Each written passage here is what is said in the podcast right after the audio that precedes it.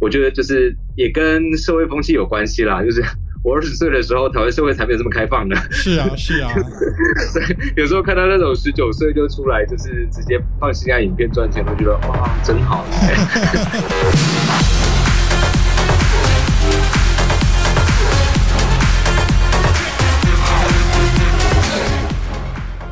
欢迎收听再给了中港，我是中港小辣椒。我们会用轻松又带点北蓝的方式，邀请中部在地的团体来跟大家分享他们平常的工作内容。今天邀请到的这一位呢，真是非常的大咖呢。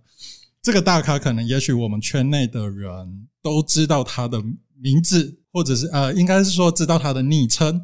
他可能是多数男同志夜晚的欲望的对象，看着他的影片或者是过去的呃赴日拍摄的作品，排解自己欲望的对象。哈，他是谁呢？就是今天我们邀请来宾阿空，欢迎。Hello，哎，主持人好，各位观众大家好，哎，听众好。我觉得等一下，我我要先吐槽一下，你刚刚跟我 re 稿的时候，语气不是这个样子。怎么一开始录一开始录节目，好像变了一个人一样。当然需要换一点个性来来录节目嘛。呃，刚刚我们 re 稿的时候，一开始阿空就说：“哎，要怎么称呼？”就突然有点呃尴尬起来。OK。阿空呢？他现在是台湾性产业推劳动者推权益推动联盟啊，我比较习惯简称性劳推这简称的部分。那我想问，性劳推目前的工作内容以及服务还有倡议的方向是什么呢？好，呃，性劳推就是全称是。因为我们法人登记完成了，所以全称现在还蛮长的。社团法人台湾性产业劳动者权益推动协会，对，然后呃，它是登记成协会啦，所以就是原则上有中华国中华民国国籍的人都可以加入。嗯哼，那对。呃，对，因为因为一些法规的关系，所以很多人民团体是不允许外籍的人加入的，就是这边这个这个环节会有一点麻烦的。嗯，那但整体来说，我们还是希望就是性产业的部分在台湾可以得到重视。那只是我们对性产业的定义做了比较呃做了一些扩张，就是不只是包含传统的性交易，就是我自己的解释的话，会是所有只要是跟性会被性污名影响到的，不管是公权力的。公公权力的影响，还是社会社会上给予的歧视，只要是会被性无名影响到的那些产业，都是我们关心的对象。所以，那比较像像网络上面，例如 OnlyFans 或者是色情影片产业的，也都可以包含在这个呃性无名上面。OK，对对对，我们前呃上个礼拜才发那个有一个线上讲座，就是因为 OnlyFans 它有一些政策上的改变，然后我们就在讨论说，哎，那。后续怎么办？然后呃换到其他平台的话怎么样？以及这整个的全球趋势，就是因为我们知道，就是前几年那个 Tumblr 先先对对对，先先进色情嘛，然后去年底 Pornhub 也出事，对，然后今年换 OnlyFans，就是我们觉得这一系列是是是跟资本主义的某些运作上是有关系的。嗯，对，然后你就在想说，怎么样从，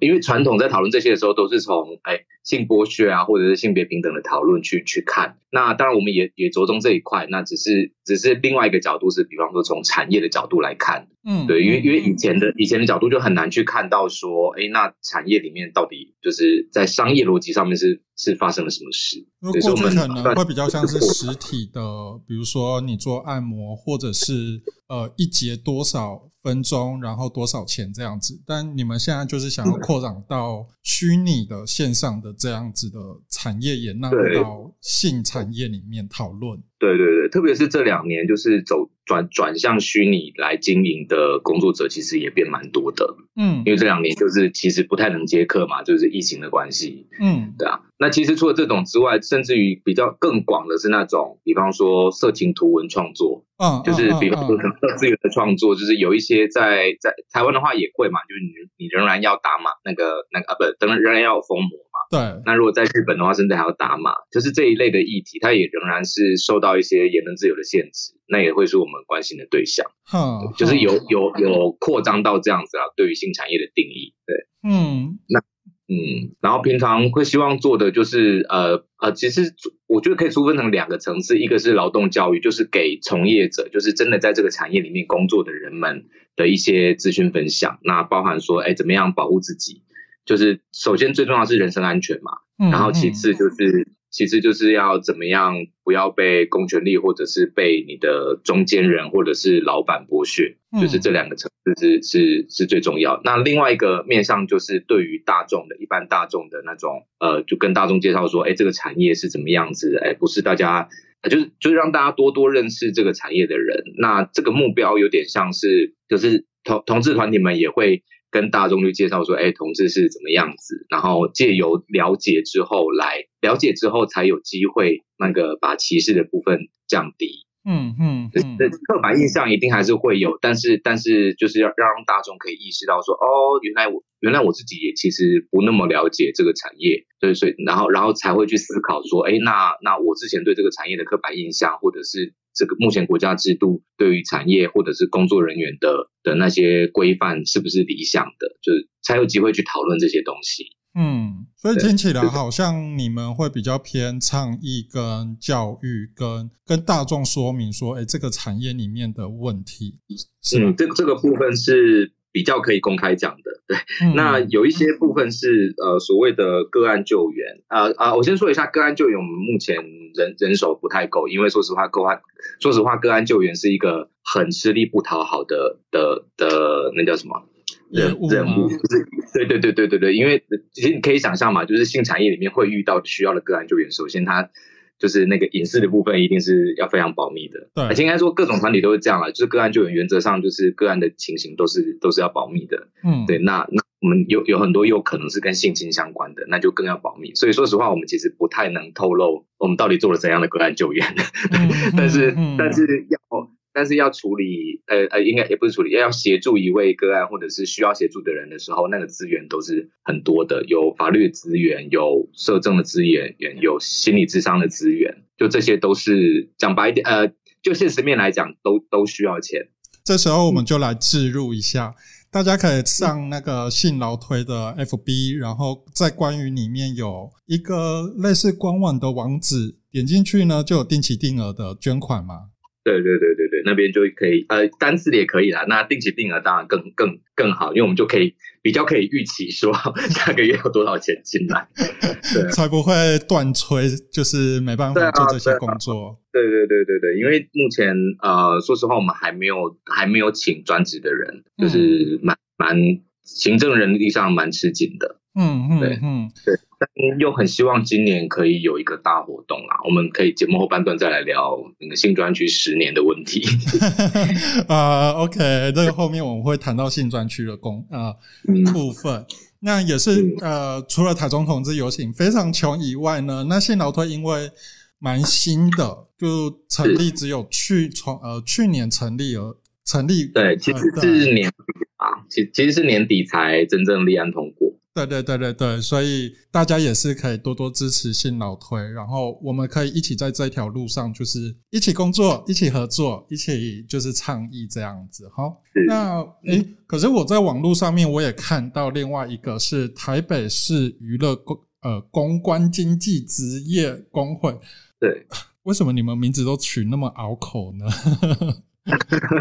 好，我觉得这个。命名跟跟那个宗旨真的还是很有关系，然后你的你在登记名字的时候又不太能用简称。啊，对对对对对，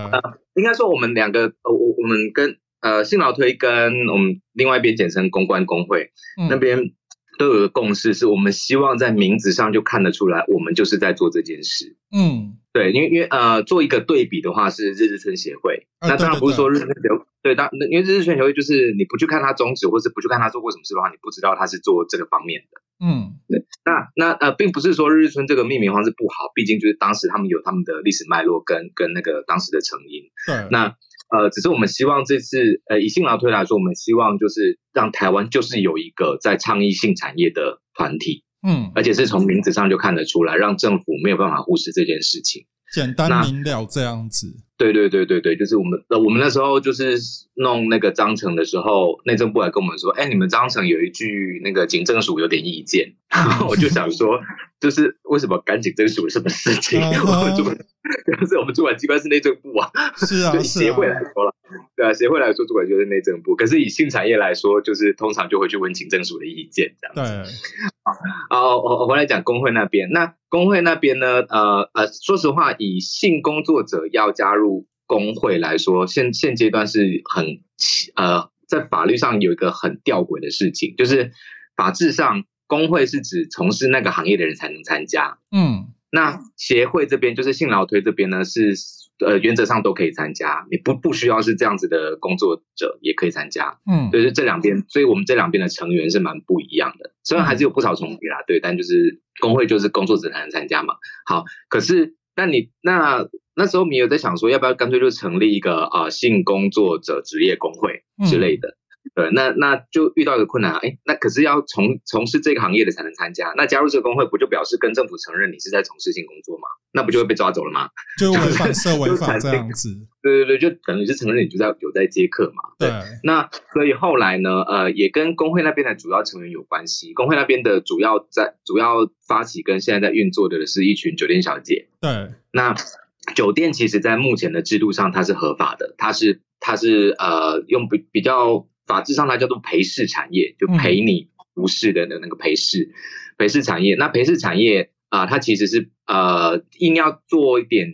定义上的界定的话，就是它是不卖身的，它就是真的只是陪你在那边喝酒聊天。嗯，那原则上是不能碰的，就是他们在酒店里面工作，原则上是不能碰的。当然有一些店家有啦，对，所以所以他们就先用那个合法的部分来成立这样子的工会。那那酒店小姐有时候被称为公关，嗯，那公关也有那这这个名词也有它的脉络啦，对，我就我就不多做解释。那总之他们就用这样的方式呢去成立工会。那呃，因为彼此都是在协会跟工会都是在去年年中的呃，就是中间的时候，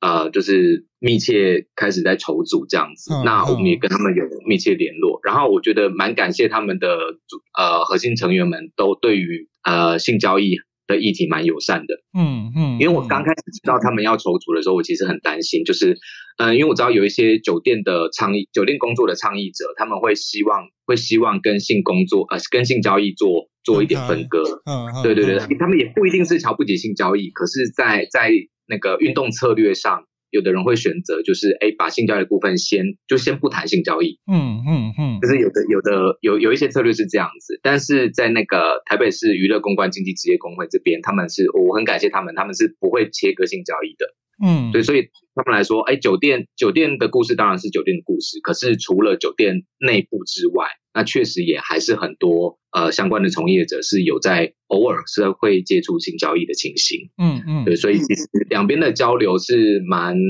很难很难简短很难简短去说啦，但就是彼此都有彼此的那个着重的点，嗯，对，那我们。对，所以那总之就是呃，现在因为资源还没那么多，所以没办法做救援的工作。那以抗议还有教育，所以他们是以因为工会嘛，工会就会牵扯到你的职业的权益。像最近的疫情，那他们会在万华发放物资，所以他们的工作就会比较像是服务。第一线的工作人员这样子，相对来说会比较多。那那他们另外是工会的啊，就反正加入之后，其实加入工会也是要缴会费那些的。是的，那只只是他们就会也会有相应的福利，比方说他们的啊，他们应该说协会这边也想要建立救援机制啊，那只是目前工会那边 建立的比较完整。坦白说，因为他们在筹组前期的时候就已经有一个有些有有跟一些律师合作，嗯，因为。很多小姐会遇到，比方说就是客人跟客人的一些纠纷，或是跟店家的一些纠纷，嗯，对，那那这些都其实蛮需要资源，然后他们也已经比较习惯去协助这些。那呃这两年来说，工会的呃很多业务是在在那个嗯那个我不确定用“急难救助”这个词对不对啊？但就是有点像，因为很多小姐她没有办法顺利的申请纾困，嗯，那或者是。对，因为因为从业证明的关系，因为呃这个有点复杂，但总之虽然叫做酒店小姐，可是酒店小姐跟酒店并不是他们他们并不是隶属关系，对，就已经不只是不已经不只是不是雇佣关系了，他们甚至不想隶属。嗯可是可是这样子的话，你从业证明就很难拿出来，那拿不出从业证明，就纾困就很难申请。嗯所以他们去年就在去年就很很极力的在在争取这件事情。那今年有好转一些，只是今年的纾困仍然就他们的经验仍然是会要拖个两三个月才拿得到。嗯嗯，那可是可是可是酒店已经被停业到现在是不是快四个月了？差不多就是差不多。对对对，所以但但人家四个月断吹，那那那就是那个急难的情形，就是很需要很需要直接协助，而且很多已经不只是钱，很多是需要物资。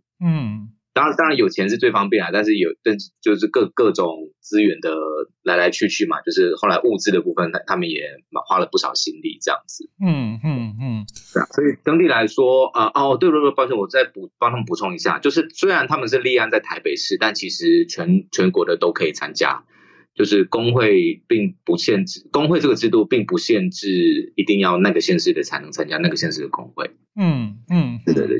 如果有听众是相关产业的话，也都可以加入。是。然后，如果你是呃从事性产业的话，也可以就是找阿空这边，就是可以加入成为会员，或者是你成呃成为他们的定期定额的捐款人，这样。呃，对对。那可是这样疫情这样关系，你们应该也是多数的人也没办法接案啊。那你们有，比如说律师可以协助。呃，假设他们是在一个工作室，那他们本来就有一个劳资关系的话，那他们你们有律师也可以去协助他们吗？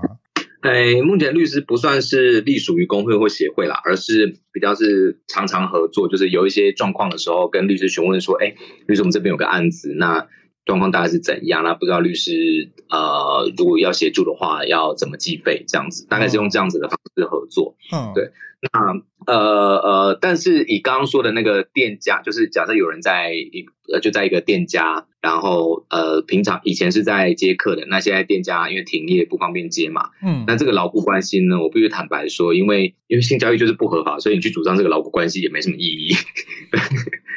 就是现况其实是这样子，对，就是就是，而且很多店家他也不太会特别留什么证明啊，所以这个如果是去证明的话，他不管呃店家可能会被抄，然后性工作这边呃性工作从业者他们也有可能是会违反涉违法的，然后被抓。对对对对。对。Oh 而且其实说实话，以法律风险来说，店家的风险是比较大的了。以法律制度来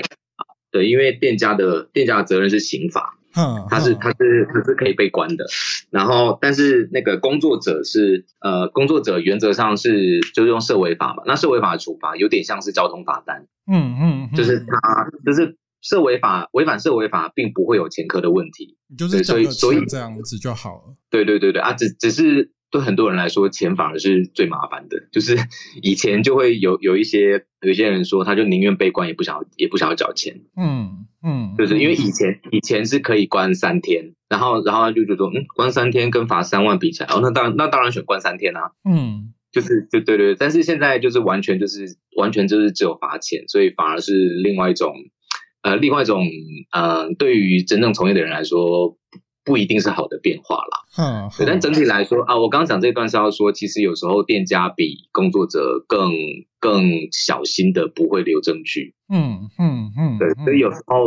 有时候警察去抓的时候，就是哎只有抓到工作者，但是没有抓到店家，嗯。对，也是这这个情形也是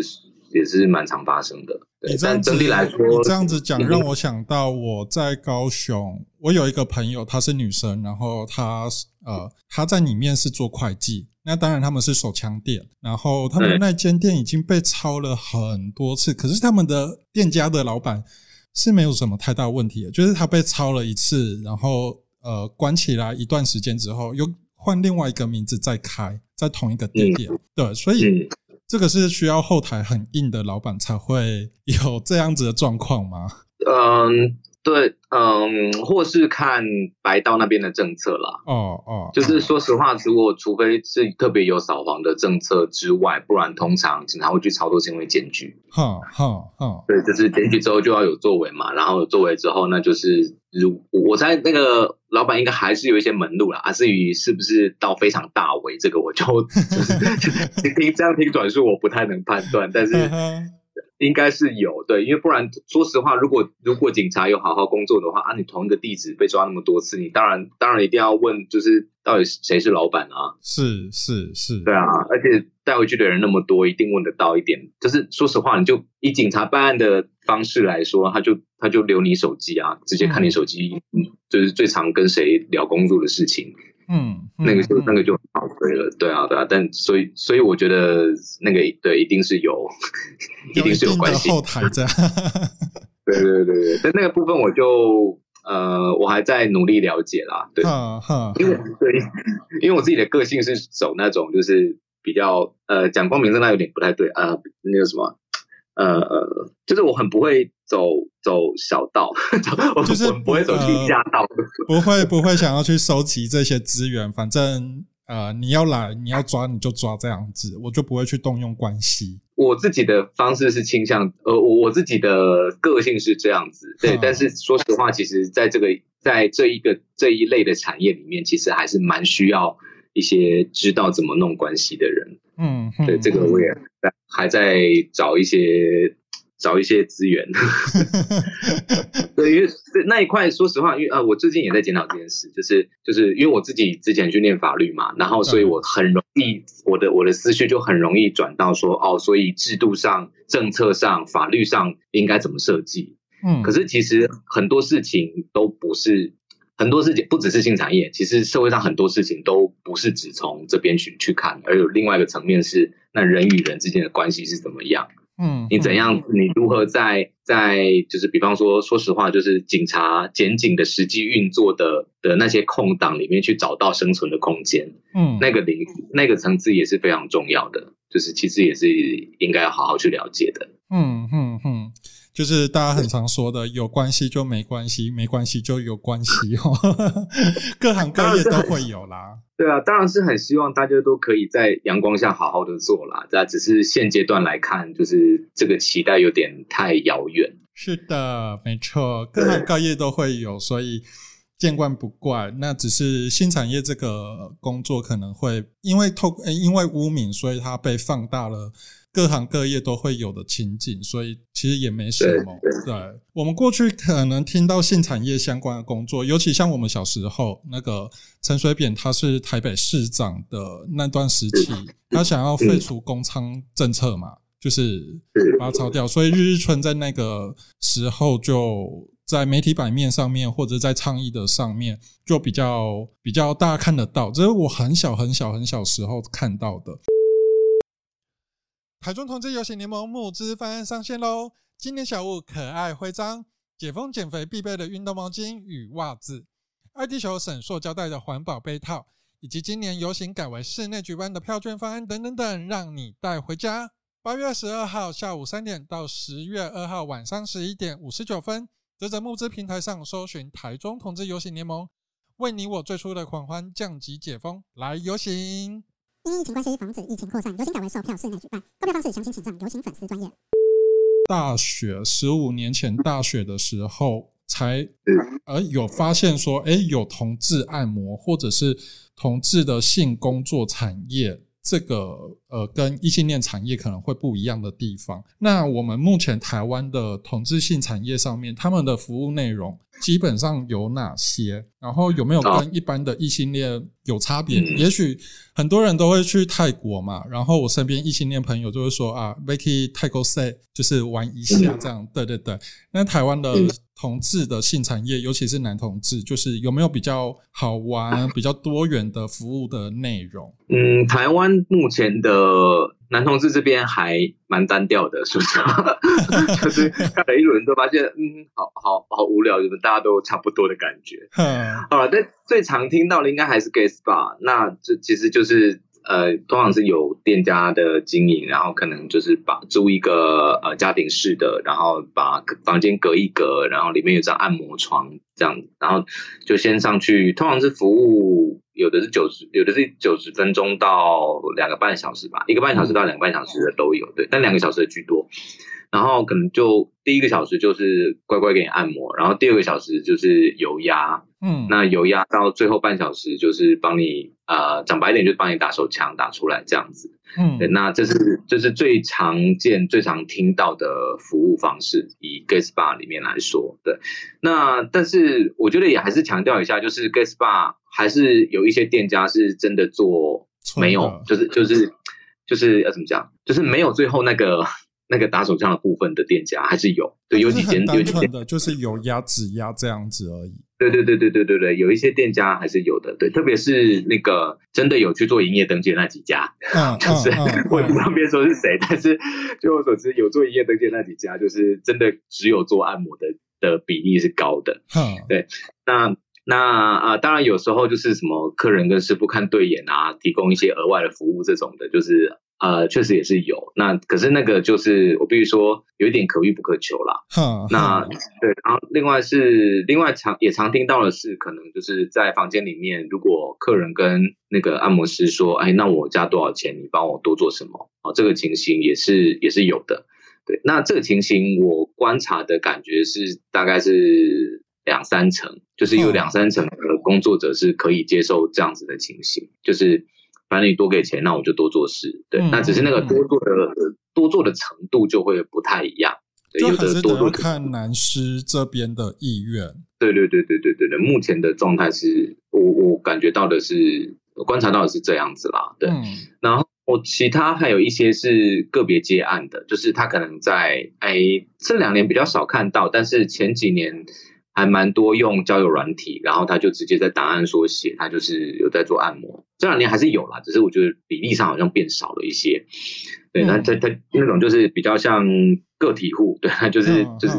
个人接案这样子，对，那可能就是到他的他自己，可能就是他他自己平常生活住的地方。那有的人是另外再租一个房间做工作室，嗯。然后也有那种呃虽然是自己接，可是空间是跟人家借的，就是他可能呃有这个有两种模式，就是有可能呃两三位的都是各都是自己接案的，然后他们两三位合租一个小空间，然后就彼此共用，互哦互相用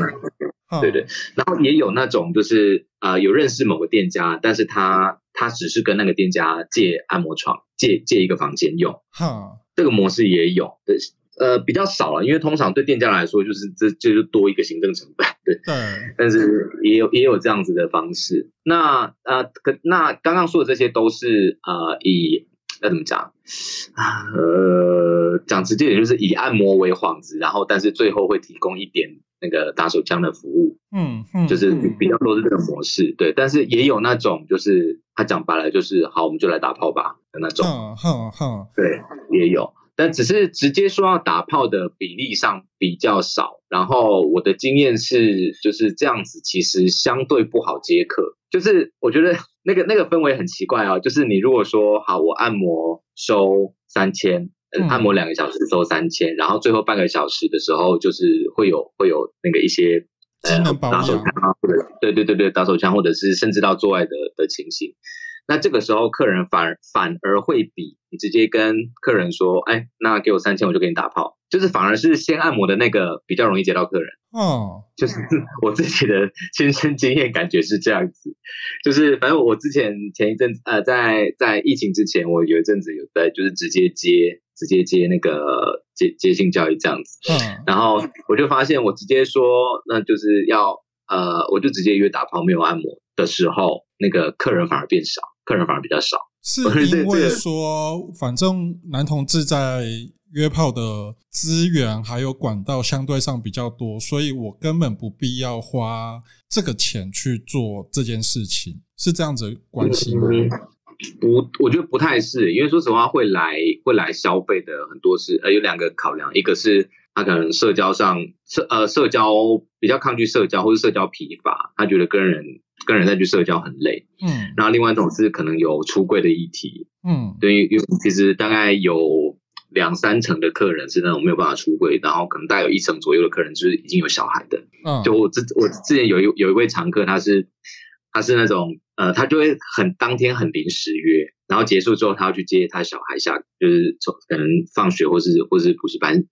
补习班下课这样子，嗯 就是会有这一类客人，其实比例上不少。那但是我觉得呃消消费者另外有一个情境是他觉得。呃，如果这付这个钱是按摩的钱，那样的话，他就会觉得哦，最后面的那个性的互动是因为按摩师也对我有点意思。哦，他其实是在，其实是在享受这个哦，我也是，我也是被欲望的。嗯哼哼。哦，对。可是如果我收钱一开始就是收打炮的钱的话，他就他心里面就会觉得，你之所以跟我打炮只是因为钱，他就觉得没有被没有被没有被认可，在在情欲在性驱力上面没有被认可，然后。反正这这是一些一些研究者的理论啦，对，就是就是呃，在特别在呃，我不确定异性恋那边这样的比例高不高，但是至少在男同志这边，就是呃，消费者很需要一个亲密感，我的我的我也是会被欲望的，我也是呃会让人觉得性感的，就是消费者需要这样子的感觉，对，因为像我身边朋友异性恋男生。尤其是当兵的时候，他们休假的时候，呃，那时候我们在基隆当兵，那基隆最有名的就是 T 基楼，他就一排全部都是在做性交易的，那他们花钱就是单纯的只想做爱，就不太像是说像像你刚刚所描述的。男同志在做这件事情的时候，他是呃需要拥有被欲望的，然后被肯定，不管是自己的身体，或者是我这个人觉得，哎，我有吸引力这件事，还蛮大的差别。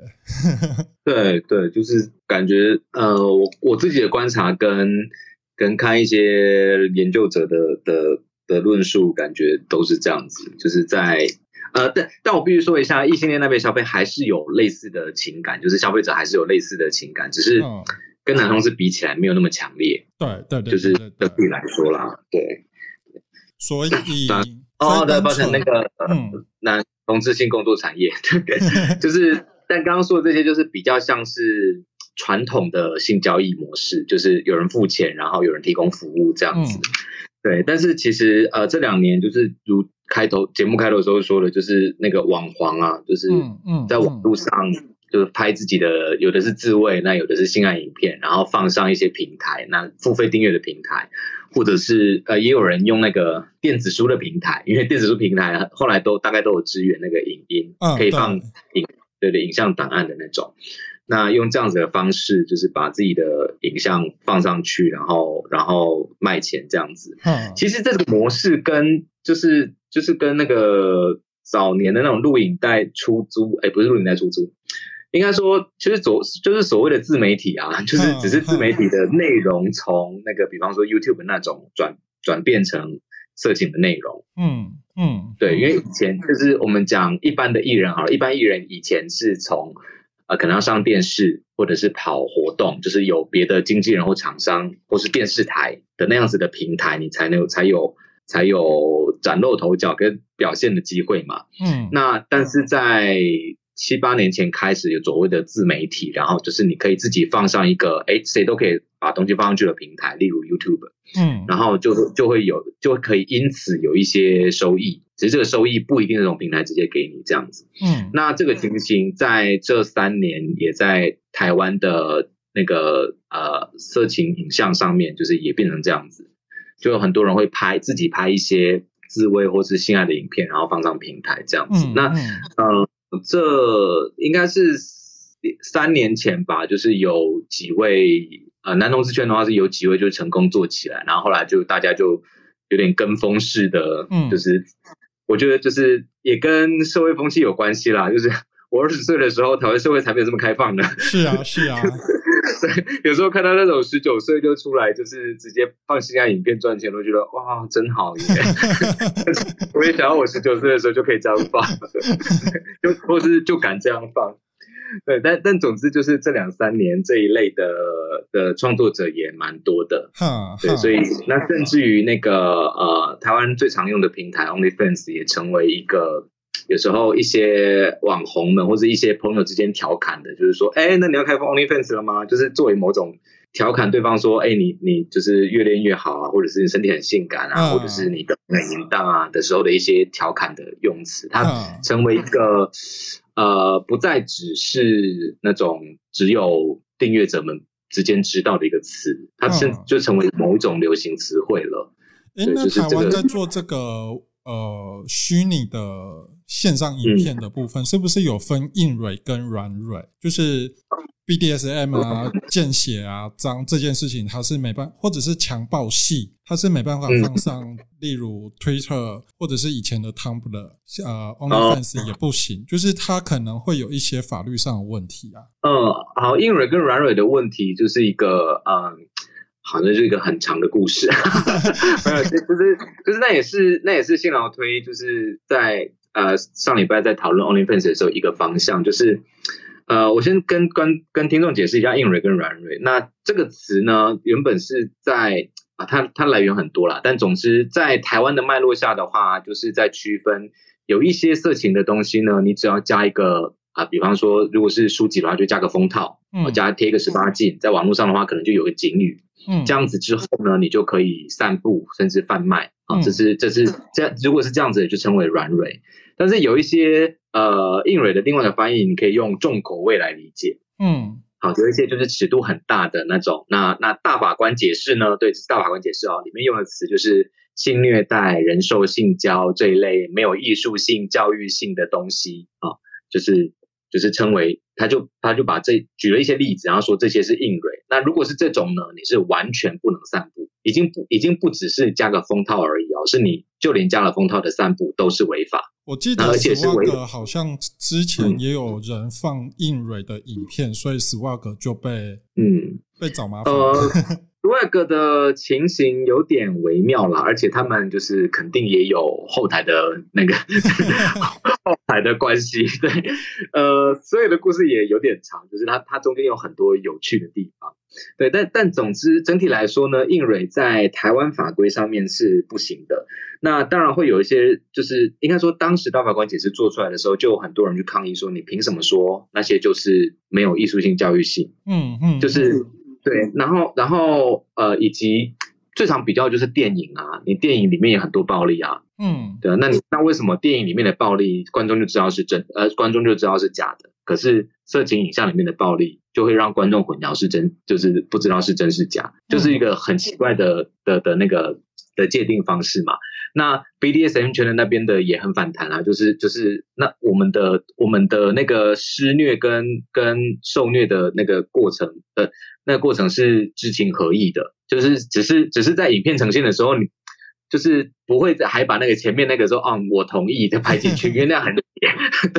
那样很解嘛。那所以所以他当然呈现的时候只会截取重要的那个那个那个刺激的那个部分。对。那但是呃呃，总之就是在在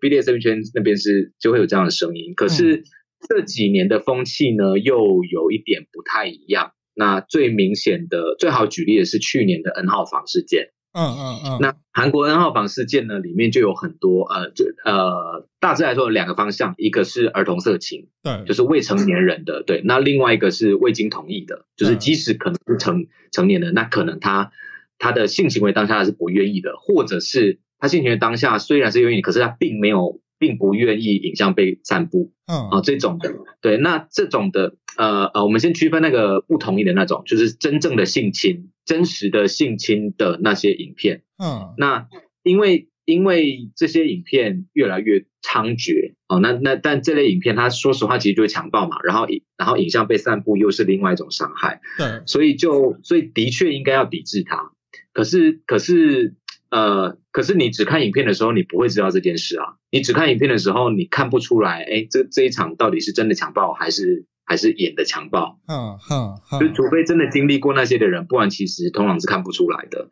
那所以在为了所谓的保险起见，就是很多制度其实都是为了保险起见而做出了多限制了别的东西的。的情形，嗯，所以保险起见呢，大部分的法规都会制定成，那只要有危险就不行，只要有可能促成呃性虐待的发生，那就会禁止。嗯，好，那那就是这是这是目前的讲白点是目前的国际趋势，对，所以这一块其实在 BDSM 圈是蛮难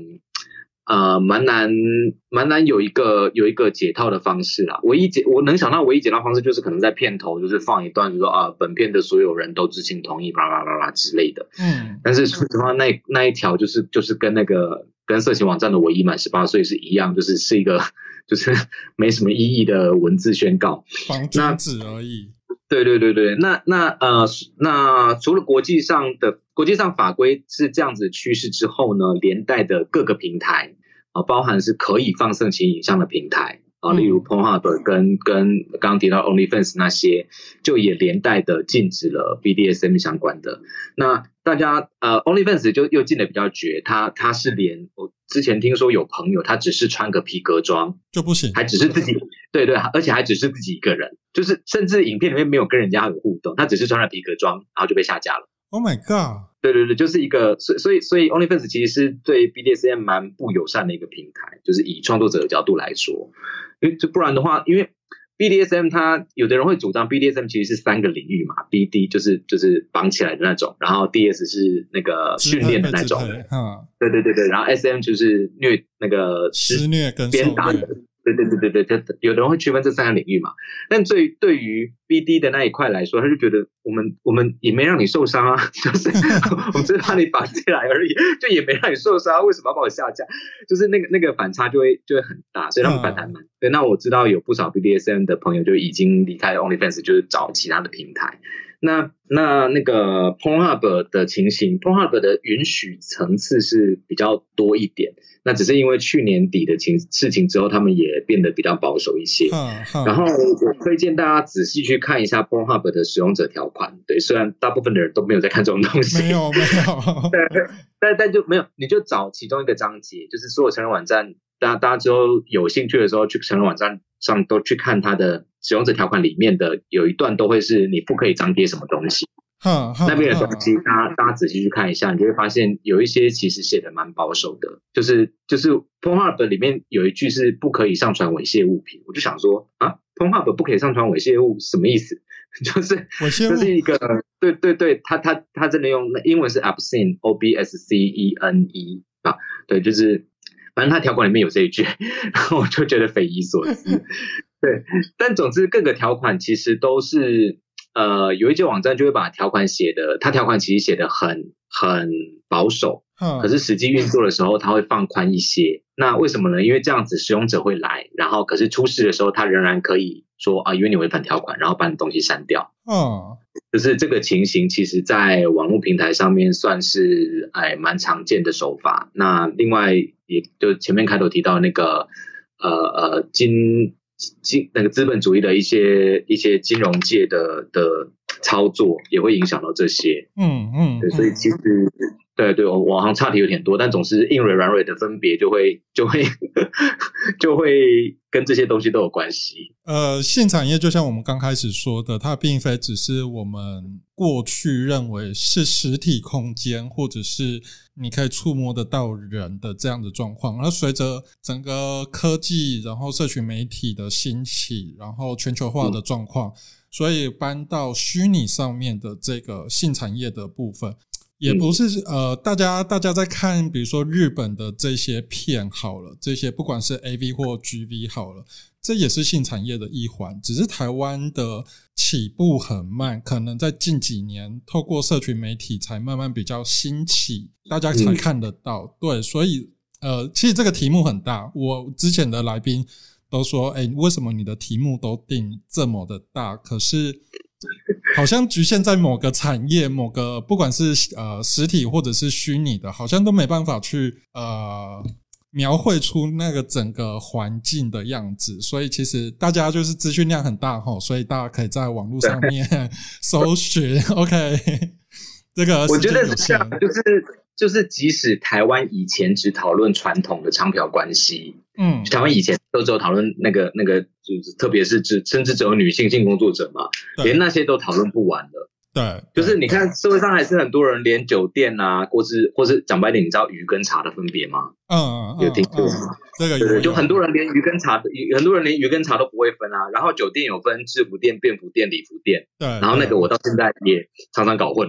我自己也常常搞混。我的意思是，就是这些店的运作模式都不一样。然后，然后，但是，但是以往在讨论的时候，特别是法规面讨论的时候，就是很容易就就很容易落入一个呃讲我我这样讲好了，就是社会法现在专关于专区的条文只有一条，嗯嗯嗯，就是就是这个产业里面这么多元的情况，你怎么可能只用一个条文就把它规范完毕？不可能啊！对，所以所以那即使连传统的都都这么多东西没讨论到了，更何况是再加上我我刚举例这些非典型的情形，嗯，对啊，所以大家就是有空可以上信老推的呃粉砖，然后他们也会 po 一些文、评论等等之类的，或倡议的文字，大家都可以去看哈。因为这个产业真的是太大了，涉及到的东西真的很多，所以如果你有兴趣的话，你也可以就是再一次自再一次的自入哈。定期定额 捐款性劳推，OK，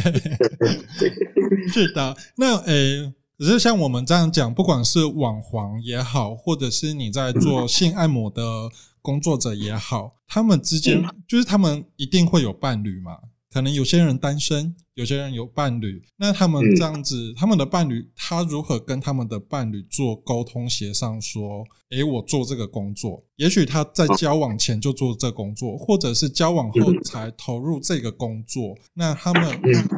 怎么去协商这个，就让伴侣比较有安全感，不会有吃醋的状况？伴侣的问题，我觉得比较麻烦的应该是呃交往进入关系之后，然后才接触到这个行业的。因为说实话，如果已经在这个行业的呃，那他的交往交友对象通常也是比较可以接受这一块的，嗯，通常啦。对，那那以伴侣来说，我的我自己的爱情观呢是，那，你如果两个人谈不拢，就是没有办法好好注意到呃。理解对方，呃，不一定说理解，注意到对方的在在意的事情的话，那那就还是那干脆不要继续交往好了。就是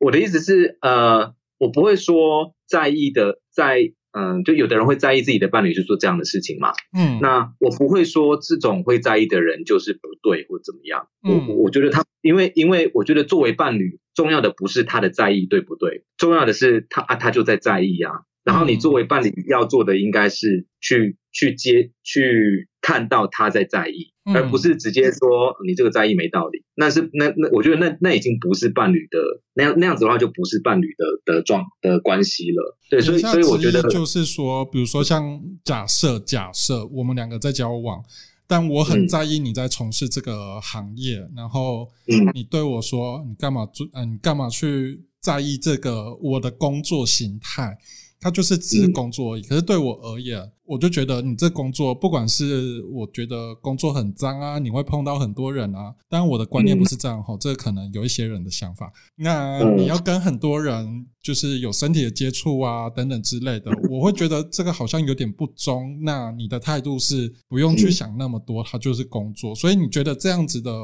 伴侣之间想法的落差，就干脆就算了。如果瞧不拢的话，就不要在一起了。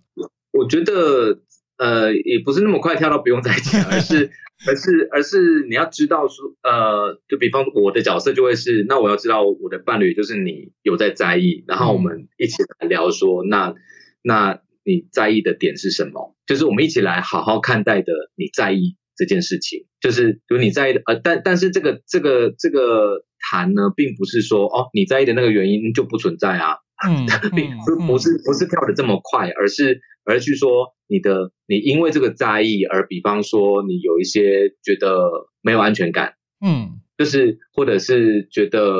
呃呃可能会是觉得哎好像好像或是焦虑什么的，对，嗯，就是重点重点不是他在意的对不对，而是你要作为伴侣，你要注意到自己伴侣在焦虑，在没有安全感。嗯然后要去做的应该是陪伴这个没有安全感的状态，就是那个，我觉得这个环节才是作为伴侣应该要做的事情。对，嗯那至于说这个行业做这个行业对不对，或者是或者是怎么样让嗯、就是就是在意这件事情对不对，那个都是其次的事情。就是你要去在情感跟情感上面的这些焦虑的情境，呃，焦焦虑的心情跟不安全感的感受，就是你不能去否认它或者是忽视它，可是，嗯，你就是需要去跟他不断的、不断的去沟通，然后了解。对对对对对对对，我觉得那个是以以如果要讲我的爱情观或者是对于感情的建议的话，我觉得这个部分才是最重要的。嗯，就是就是一句老话，就是感情里面对错不是问题啊，彼此的提莫题才是问题，才这才是关键。你如果跟一个人跟一个人在一起不开心，那你干嘛跟他在一起？可是也许他有其他的长处啊，就是那也许这个点他就我真的是过不去，我真的是过不了，但你其他的我还可以。嗯两人僵在那边，可能有些人，呃，我记得有一次有一个讲座，然后也是探讨性工作的产业，还有嗯性工作者的状况。这一题我没有问当时的讲师，就是，哎，那就是这些性工作者跟他们伴侣怎么去协调，呃，嗯伴侣的焦虑、不安全感这些事。对我，我那时候那一场是没有去问，可是嗯就我就会好奇，像我前男友他他在香港是做男师，但对我而言，嗯我就觉得 OK 啊，很好啊，没差，这没什么。但嗯有些人就是会好，呃，就有些人的感受就是，也许他其他的个性还有相处模式都很 OK，但在男师的这个点上面，他就是过不去。对我就很好奇，就是他们两人之间的互动，就是比如说像你，就是说嗯。陪伴跟不断的沟通，然后确认，对，哈。那还有其他人有其他做法吗？就是你听到的，还是说大部分大家都一样？或是就就不谈这件事，哦就是有的人有的人会选择我我不想知道，就是你不要跟我提，哦就有的人会会选择这样，或者是呃就提就遇到类似的情境的时候，呃就是呃当话题往那个方向，或者是又有一个行程或资讯是跟那个有关的时候，他就会开始心情不好，然后可能又就又会吵架。那也是有人就是这样子，就是相伴互相伴住了 几年啦。哇，对，但呃，我觉得，我觉得仍然是，如果当事人 OK 的话就 OK，嗯嗯嗯，就是对对，但是但是我觉得每一位当事人要问自己到底 O 不 OK，嗯，就是对你你自己，呃呃呃，虽然说作为伴侣你要在乎，你应该要在乎对方的感受是什么，可是可是在那之前更重要的是自己那自己的感受是什么。嗯对，就是就是，当你真的在意，你自己真的过不去的时候，那就是你的功课。嗯，不只是对，就是不不是说就不是对方的功课。说实话，那同样的作为，如果是工作者的这一方，那当对方在意的时候，或者是你在意着对方的在意的时候，嗯 这这有点有点那个那叫什么？呃呃呃，不是循环论证？呃，鸡生蛋，蛋生鸡，就是因为你也作为伴侣，你也会在意对方在在意这件事情嘛。对，那那你要怎么要怎么排解这件事情，或者是你知道对方会在意，但是你也知道对方是忍着那个在意的时候，要怎么把这些话说开？嗯那个我觉得那个都是很困难的事情。可是啊、呃我同时也要说，就是伴侣之间会有摩擦的，也不是只有这种事情啦。是啦是啦是对啦，对对对对，那只是呃，但这边我也想要呼吁，就是如果有一些听众是心理智商领域的朋友，就是我希望呃，能看能不能在你们各自的领域里面释放出一些消息说，哦，我比方说我的呃我呃某位智商师他是对于呃性交易的议题他是比较友善的。嗯啊，因为因为我觉得有有一些所谓伴侣智商，它其实是其实是会蛮有帮助的。嗯，对，但是像性工作者跟他的伴侣的的那种伴侣智商，我觉得呃应该不太会有人敢去跟智商师 谈这个领域。嗯，对，但是我觉得蛮需要的啦。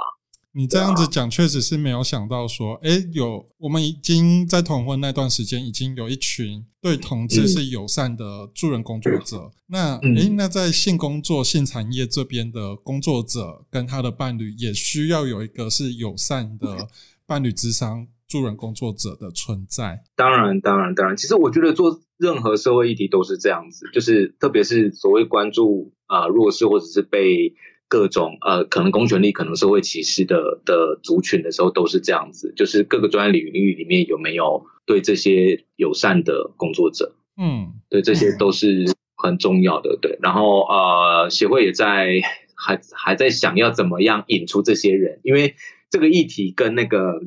呃什么呃呃感染呃 HIV 感染者友善的医师是类似的困境，就是就是你不太能够把就是友善名单列出来，因为当你把友善名单列出来之后，那就会影响到那些医师、智商师们的客源。对。对对对，所以所以我们就是很想要收集，但是又不能够又不能公开又不能大张旗鼓的公开。啊，对啊哎，你们有在网络上面，就是说，哎，我们也想要就是收集名单，就是比如说像智商师这样子，你对性工作者的产业有一点点了解，有一点点的兴趣，然后你愿意用你的专业投入到我们倡议里面，还有我们的服务里面，你们有在网络上面公开征集这样子的文吗？呃，哎，协会这边还没有，工会好像曾经有过一次一次的，嗯，一两次的发文，但但我我有点忘记细节。对，那那协会是因为就是说实话，就是我还还在建构那个行政流程，跟就是说实话做做事情还是有一些。呃，就人力啦，人力讲白一点，人力考量，对，所以那个那件事情我目前还没有动起来，你们没有秘书长吗？呃，就是没有钱啊，对对对对对，就是就是因为没有钱的情况下，你就不太能期待呃专职或者说花花太多时间去做。哈，对，就是哈对有有很多有心的人啦，但但但就是呃这些事情呃有专职的人做会会比较理想，对，不然有有时候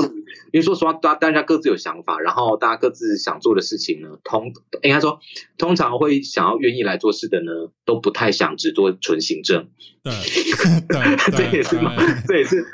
这也是某一种困境。对，没错。对啊，所以还是希望就是有足够的资源可以到请专职的工作人员，这是比较理想状态。嗯嗯嗯。